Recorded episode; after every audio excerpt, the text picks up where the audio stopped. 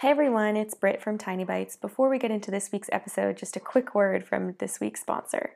If you're listening to this, you obviously like podcasts and you probably like music too. On Spotify, you can listen to all of that in one place for free. You don't need a premium account.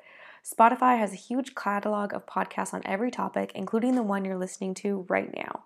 On Spotify, you can follow your favorite podcast so you never miss an episode, download episodes to listen to offline wherever you are. I love that for when I'm traveling. Easily share what you're listening to with your friends via Spotify's integrations with social platforms like Instagram. Just search for Tiny Bites on the Spotify app or browse podcasts in the Your Library tab and follow me so you never miss an episode of Tiny Bites.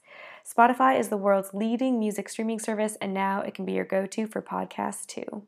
Hello, and welcome to Tiny Bites, bite sized discussions on minimalism, the simple life, and tiny houses. This is episode 28. My name is Britt, and I'm so glad you're joining me this week. In this week's episode, I wanted to talk about practicality and how we define that, and how that in turn then shapes our lives. So, when you start down the path of minimalism, there is a lot of opinions out there that everything you should own should have a quote unquote purpose or be very quote unquote practical. And if it doesn't have a purpose, get rid of it. If it isn't practical, it has no place in your life, and on and on it goes. I've been mulling this over in my head for a while now because I just can't get on board with these arguments. If we only own truly practical or purposeful things in our lives, what a soulless experience that would be. Just think about it. Practicality and purpose are on the other side of the spectrum from pleasurable items or experiences. So if we only made room in our lives for things with a practical value, we'd miss out on a lot. I'd miss out on seeing my beautiful rock salt lamp on my mantle every day. It doesn't work anymore, and I've lost the cord. It has no more practical value, but it is incredibly beautiful, and I love seeing it every day. But by definition, it doesn't have a purpose anymore. I like to think about it like art being described as having no purpose other than itself.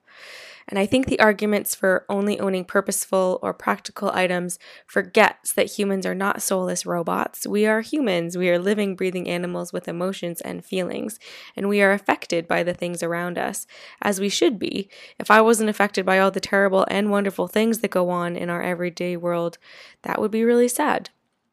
My point is, I think it's okay to own things that just make you happy, even if they have no practical use or purpose in other people's eyes.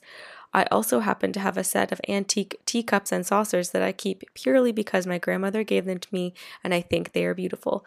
But no, they don't have any practical use. I'm too afraid to use them for fear of breaking them. I am the world's clumsiest human. Does that make me a bad minimalist for keeping them? Well, I don't think so, but I'm sure someone out there does. Sometimes it just takes someone else giving us permission to do a certain thing before we feel comfortable doing it. So, this is me giving you permission to keep things in your life just because you love them. You don't have to make excuses for them, you don't have to explain why you've kept them. You love them, and that is more than a good enough reason. That's it for this week's episode of Tiny Bites. If you're listening to this on Anchor, call in and let me know. Do you own something that has no practical value but you love it anyway? You can also comment over on the blog with your answers at tinyambitions.com slash tinybites28. If you don't want to miss an episode of Tiny Bites, you can favorite my station in Anchor or you can s- subscribe in iTunes, Google Play Music, Stitcher, Pocket Cast, and Overcast. Have a great week.